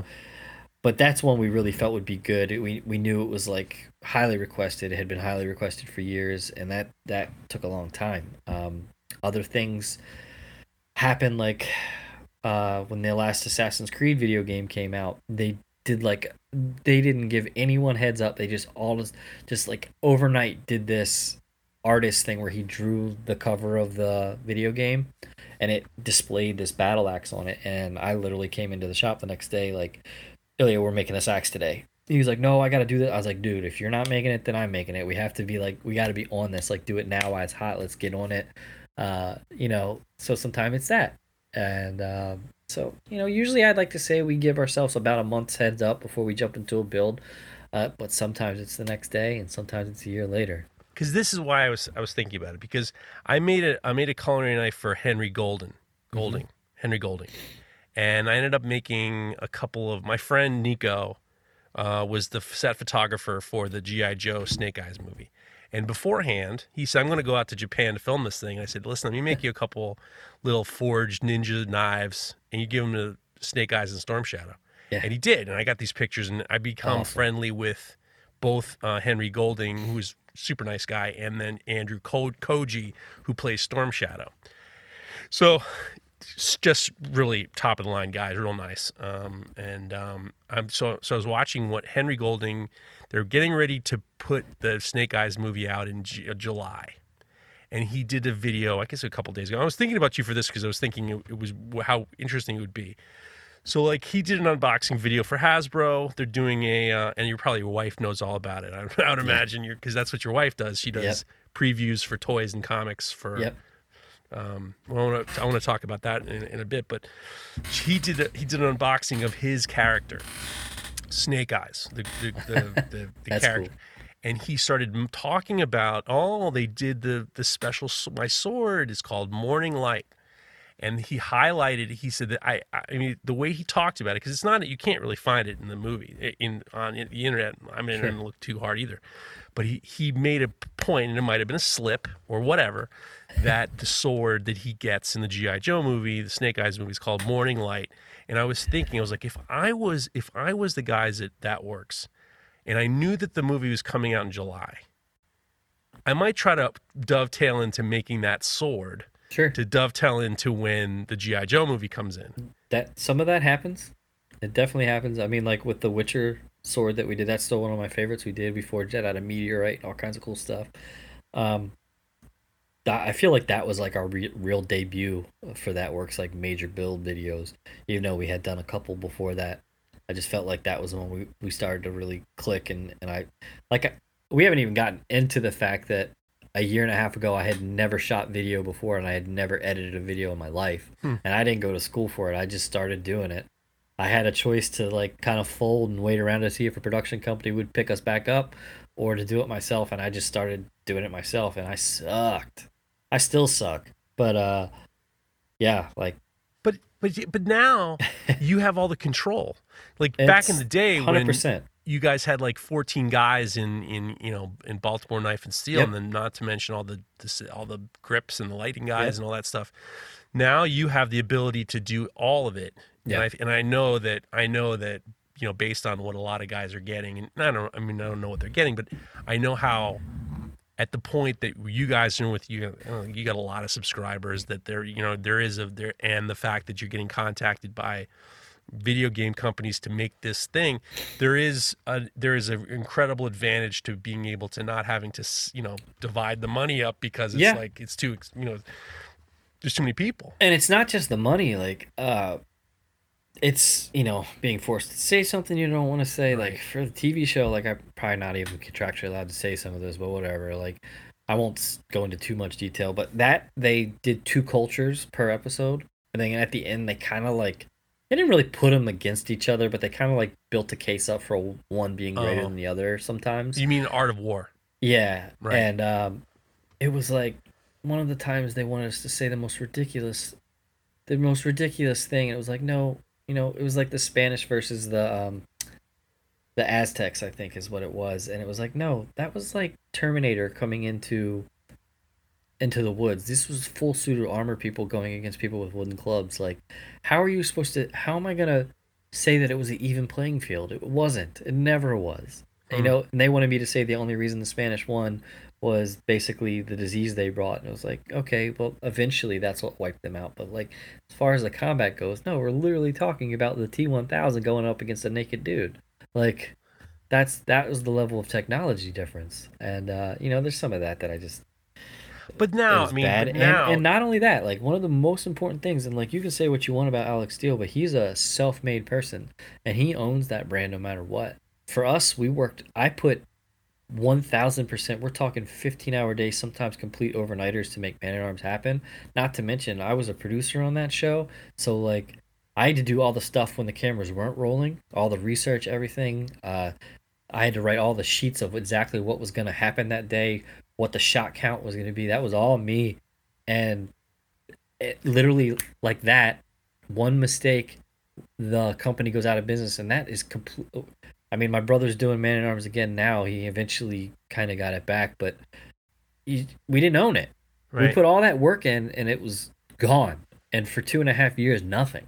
right Um, and I just wasn't willing to do that again. Like, even though I knew the struggles were going to happen and my videos were going to suck for a while, and I was hoping that either I would get decent enough or that I would be able to build up enough uh, capital to like bring in an editor or bring in a, you know, a, a DP or somebody to film it for us. Uh, I knew that it was mine. It was, you know, mine Right. and Ilya's, of course, and now Chris is involved as well. So, you know, no one can take that from me. Now, it's YouTube, it's the internet, just like TikTok or any of those other things out there. It could go away. They could say, hey, no more weapons allowed, period, on YouTube, and that would suck. But we would just roll with it, use the channel, build some traditional blacksmithing gate, gates or something, or Uh. who knows? I don't know what it would what it would be, but like at least it's mine. you Right. know?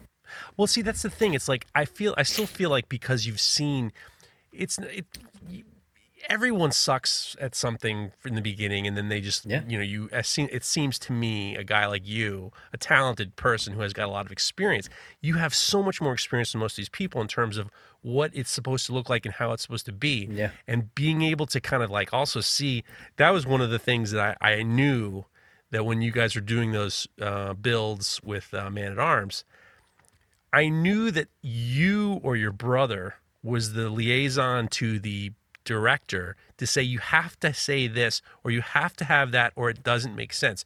Because knife making and sword making and all this stuff is very you know you just can't shoot everything out of order. It has to be within the right vein of order. And i knew that that meant that you were responsible to make sure that there was continuity in regards to the fit and finish because Sure. the fucking editor doesn't know he doesn't Yeah. he, he's just there to cut the film up and put it back together so i would imagine i knew that it was extra work on the back end from you Absolutely. and for you to be able to i still convinced that like most you know youtube videos are like a mathematical equation so i think that uh, at at least because you have a con- you have a you have complete control and understanding it's going to concentrate exactly what you want to do and to make you make a better product for you and Ilya.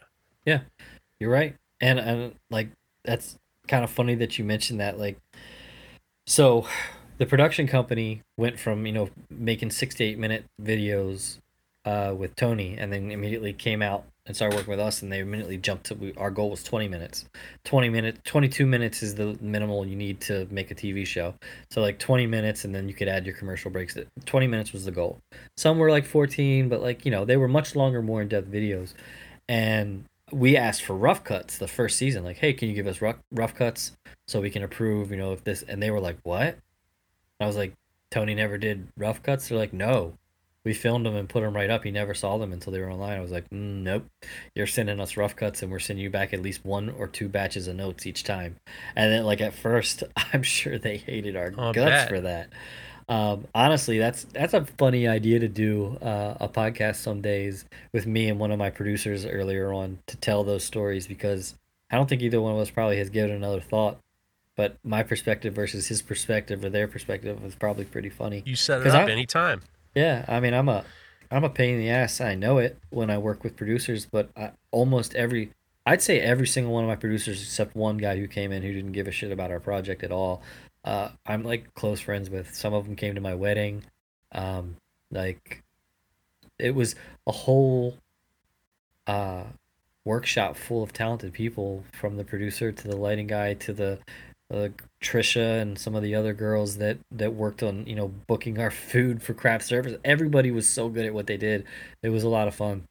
I see, but that doesn't surprise me because you know, in general, especially when you're in in the business of you're kind of doing everything yourself, it is very difficult when there are other hands involved and you know what Yep. needs to be done. And I, Yep. and I these guys, I, the, the, TV people, and you know, I, I we talk to so many people who are on who go on Forged Fire, and they what they think is Yeah. happening versus the reality is just Yep. totally two different things. Yep. But I love the fact that you're able to have that control, but also you've had all that experience of what you don't want, and now you're able to kind of do more of what you do want. Yeah, truly.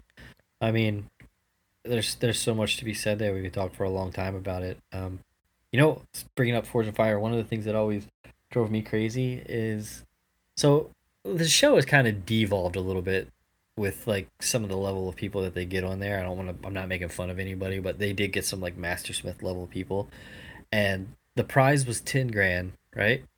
Some of these final projects from some of these guys, if they had just spent the time from day one of the shoot to the to the last day of the shoot, making a nice project, would have made more money doing that.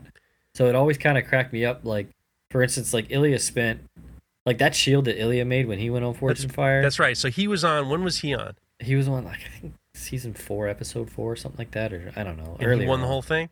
Yeah. They wanted they've called him back. I mean, I will not talk about his experience. He had a very bad experience and he he fucking hates that show. But uh yeah, like he said the only way he would ever do it again is if he was one of the judges, which would be so funny. Um You know, But that's, anyway. that's what they say about. th- There's other people who want the knife talk guys, us knife talk guys, to be the judges too.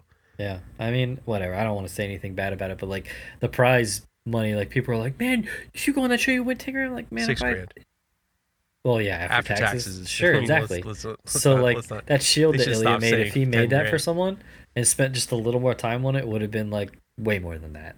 And you know, whatever. I think that I feel like mean, that that show should almost like So they asked me to come on, and I'll I'll be straight up. I've said the same thing that I've always said, and this is such a fair statement. Every contestant that goes on there should be paid a daily rate. Not Oh, a lot of money. Not a lot of money. But like it is built into if you if you're in the TV industry at all, you know exactly what I'm talking about. You should get a daily rate that has nothing to do with your you know like contract of how much you make in the overall season of it. You get a daily rate. You should get paid a daily rate. It might be as little as 170 bucks, but every contestant should be paid. And I said if you want me to come on, you have to pay me and everybody that's on the stage with me a daily. Yeah. And I like, know, they you're 100% freaked out, they freaked out about it. And I was like, "What's unfair about that? You're taking them out of their work. You're not giving them a chance to to have a shirt on that says their forge name, Right. which at very least is easy paperwork. Yeah.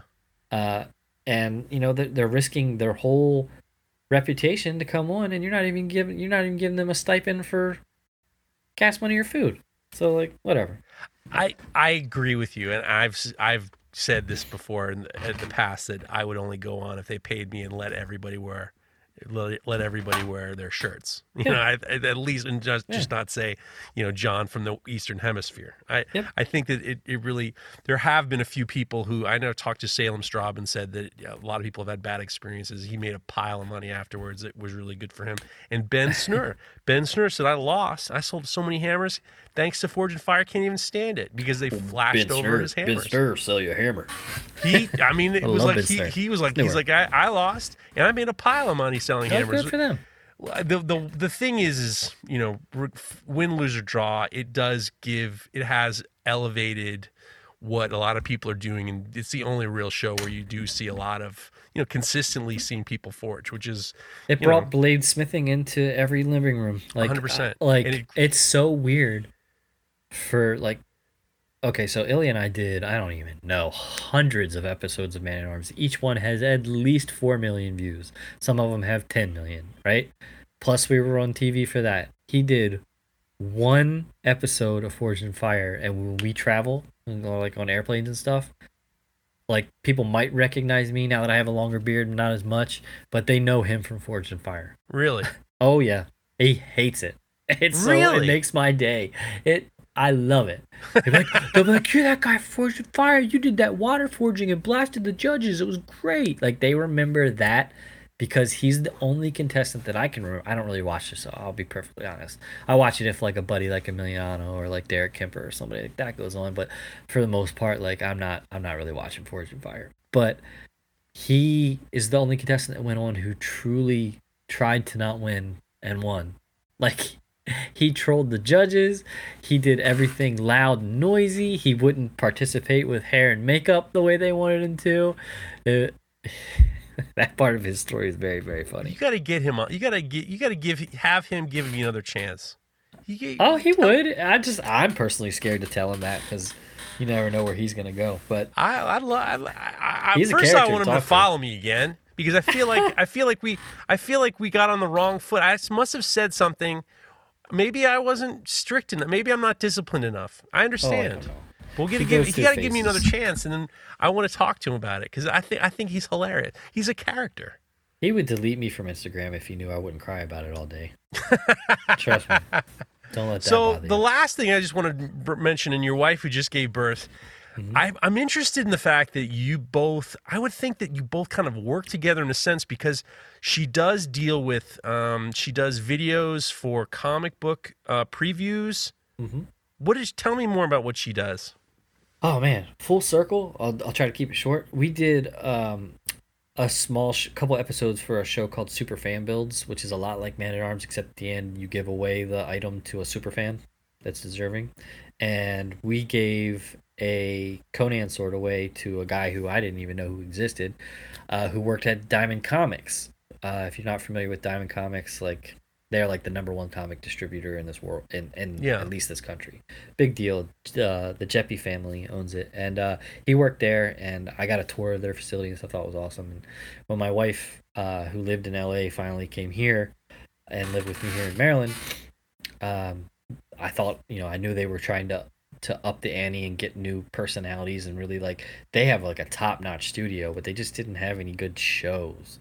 Um, so I got you know, I hooked them up, and she immediately like won them over because she's awesome, and uh, she does that, and she does. Uh, she her real pride and joy is she does a show highlighting different independent comic book creators, so not just like Marvel, like people Right. you've never heard of, and and that's what she loves to do. And she's not just on air talent; like she's a producer. She writes scripts. Um, she does the background on what comics she's gonna select.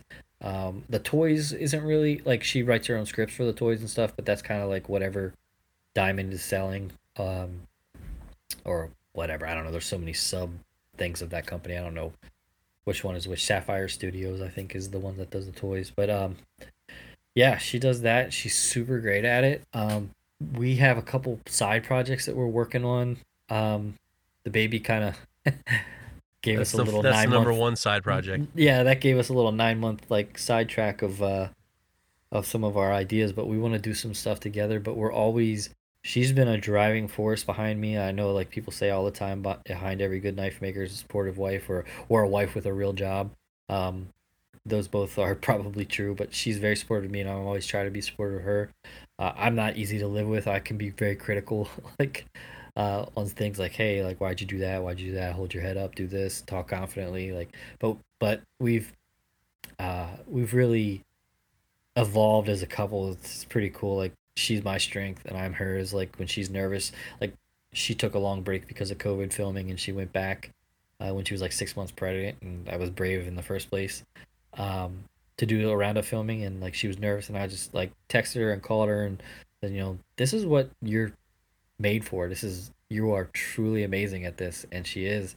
And uh, yeah, we're just lucky. Like I hate to brag and all, but like I got the best one. So I'm sure you feel that way about your wife too. But I'm I, with you. What I, I'm with- love I, love what she does. I just like the fact that there's like this kind of connection in terms of what you both do. You're both Yeah. in the same vein of what you do, and I would imagine that you're able to kind of bounce ideas off each other, It's and it can be a very creative situation. it's pretty neat and it like right down to like raising children that way like like we're just people. Like we don't walk around acting like celebrities or anything because god knows that's the furthest thing either one of us want. We're just like trying to be just another nerd couple.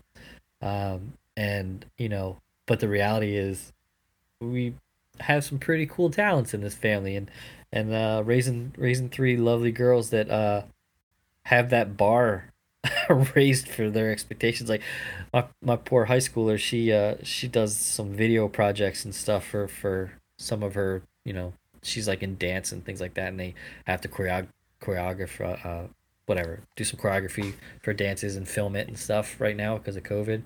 So like i'm like oh well when you do this you gotta use this transition in your Oh. video and then co- like you Dad, know what get, i mean Get out I- of here, Dad. It feel horrible, but like her projects are awesome.